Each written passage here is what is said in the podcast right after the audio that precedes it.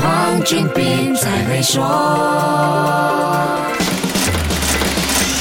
你好，我是黄俊斌。刚提成国会的二零二三年财政预算案，在更大意义上需要满足经济和政治上的三大需求。首先，要打开疫情后的经济复苏之路；其次是关系到二零二一年到二零二五年的第十二个大马计划。二零二三年刚好是中间年份，我们需要一个更好的经济部署来弥补疫情冲击下无法达标的两年。再来就是应付第十五届全国大选。经济学家认为，尽管发展开支已经高达九百五十亿令吉，但结构性的改革还是欠缺了一些力度，赤字是另外一个关注点。来听听马来西亚中华总商会社会经济研究中心执行董事、资深经济学家李新玉的说法。整个赤字的数额还是很高，大概是九百九十亿零几，就显示整个政府的那个开销啊，它根本没有办法中期要把它慢慢的减少，因为它的税收没有加强。就在这方面呢，我觉得恢复这财政的整顿的那个路径呢，只是做了小小的努力，不到位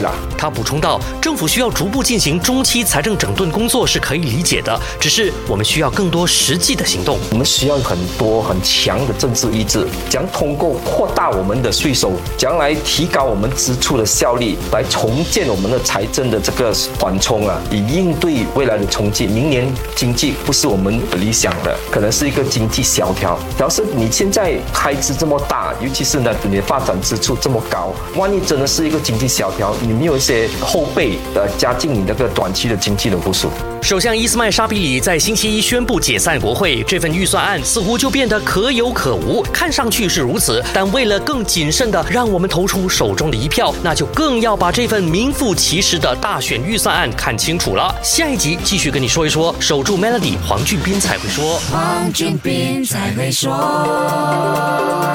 屡获殊荣的 Maybank Premier 能提升你的财富，总值十七万令吉的奖品和高达八万令吉的黄金等你来赢取，需符合条规。